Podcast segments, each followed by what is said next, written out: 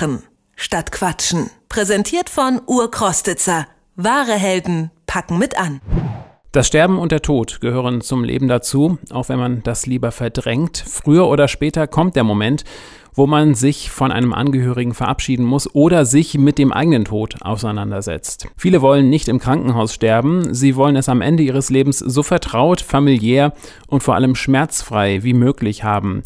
Bei langwierigen Krankheiten, die nicht geheilt werden können, kann ein Hospiz eine Alternative sein. Dort wird man medizinisch betreut, erhält Schmerzmittel und hat Raum für einen würdevollen Abschied. In Deutschland gibt es immer mehr Hospize, die Menschen in den Tod begleiten. Und Anke Werner hat das Hospiz Advena in Leipzig besucht.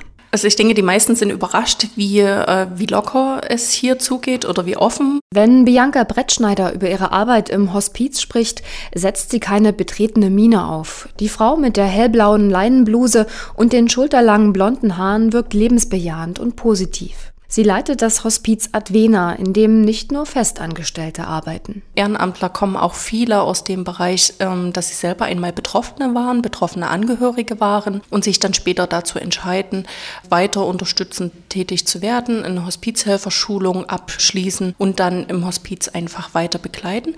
Aber es sind auch viele junge Menschen, die zu uns kommen, Studenten zum Beispiel, auch Medizinstudenten, die einfach mal ein anderes Fachgebiet sehen wollen und dann hier mitarbeiten und ihren Horizont erweitern. Im Hospiz Advena gibt es 16 Betten. Im Moment sind 15 davon belegt. Bianca Brettschneider erzählt, dass ein Bewohner im Durchschnitt 14 Tage im Hospiz verbringt. 14 Tage, die ihm und seinen Angehörigen bleiben, um vom Leben Abschied zu nehmen. Im Hospiz sind es dann oft die kleinen Dinge, die diese 14 Tage einfacher machen. Wir wenden Sachen an aus dem Bereich Wickel und Auflagen zum Beispiel, was jeder kennt, eben der Wadenwickel bei Fieber oder der Brustwickel, wenn man Luftnot hat oder Atemnot, verschiedene Einreibungen, die man dann machen kann. Das sind so kleinere Sachen, also so eigentlich vielleicht auch aus dem Bereich der Hausmittel, was man eben so von zu Hause kennt. Das Hospiz ist kein stiller Ort. Ehrenamtler, Praktikanten, Angehörige und Krankenschwestern wuseln durch den Flur. In unserem Kulturkreis wird dem Tod ja gerne hinter geschlossenen Türen und leise begegnet.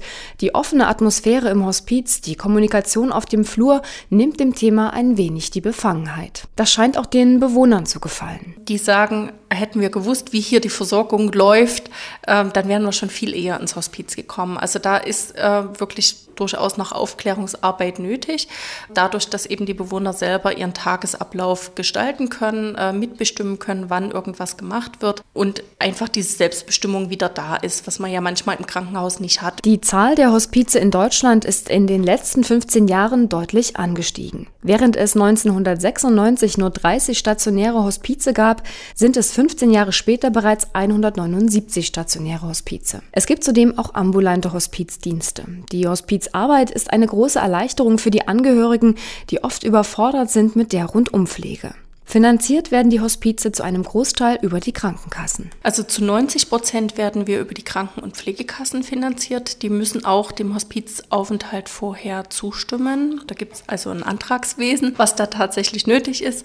Und zu 10% finanzieren wir uns über Spenden. Die müssen wir als Träger quasi einwerben. Das sind momentan ungefähr 20 Euro pro Tag und pro Bett, was wir an Spenden finanzieren müssen. Man ist dankbar über jede Spende, auch über eine Sachspende wie einen Fernseher oder ein Radio. Oder man spendet Zeit. Nicht nur, um die Menschen beim Sterben zu begleiten, man kann zum Beispiel auch in der Küche mithelfen. Die Speisen werden dort selber zubereitet. So kann man auch auf die Wünsche der Bewohner eingehen. Im Hospiz gibt es viele Möglichkeiten, sich zu engagieren. Und manchmal wollen auch die Bewohner etwas zurückgeben. An einen erinnere ich mich jetzt, ist ein Bewohner gewesen, den wir aus dem Obdachlosenheim aufgenommen haben und der ganz dankbar war über die Versorgung, die er hier erfahren hat, weil er das einfach in seinem Leben noch nie so erlebt hat, dass er so umsorgt wurde, alles bekommt. Und er kam jeden Morgen zu mir und hat mir einen Euro gebracht und hat gesagt, das ist sein Anteil an dem Spendenvolumen. Und das war sehr überraschend, weil das ein Mensch war, der wirklich überhaupt gar nichts hatte und dem es aber trotzdem wichtig war, seinen Anteil zu geben. Das Durchschnittsalter im Hospiz liegt bei 70. Angela Rother ist Mitte 50 und ist schon seit März im Hospiz. Wir klopfen an ihre Zimmertür. Der Fernseher läuft, Angela Rother sitzt aber nicht im Zimmer auf ihrem Bett, sondern auf der Terrasse im Grünen. Jeder Bewohner im Hospiz kann sein Zimmer so gestalten, wie er möchte. Im Zimmer von Angela Rother hängen an den Wänden große und kleine Bilder ihrer Familie. Mir gefällt es sehr gut. Das Pflegepersonal, die sind durch die Bank weg, alles sehr nett, rücksichtsvoll. Angela Rother hat 3 Töchter, die regelmäßig vorbeikommen. Auf die Frage nach ihrem letzten Wunsch, den sie hat, antwortet sie: Ne, auf jeden Fall meine Mädels. Ach so, Wünsche. Mir geht's gut. Und was kommt, weiß ich nicht, will ich auch gar nicht wissen. Angela Rother und die anderen Bewohner sind hier im Hospiz, um Abschied zu nehmen. Vom Leben und von ihrer Familie. Aber das fällt in Begleitung und in einer angenehmen, natürlichen Atmosphäre leichter. Machen statt Quatschen. Präsentiert von Ur Krostitzer. Wahre Helden packen mit an.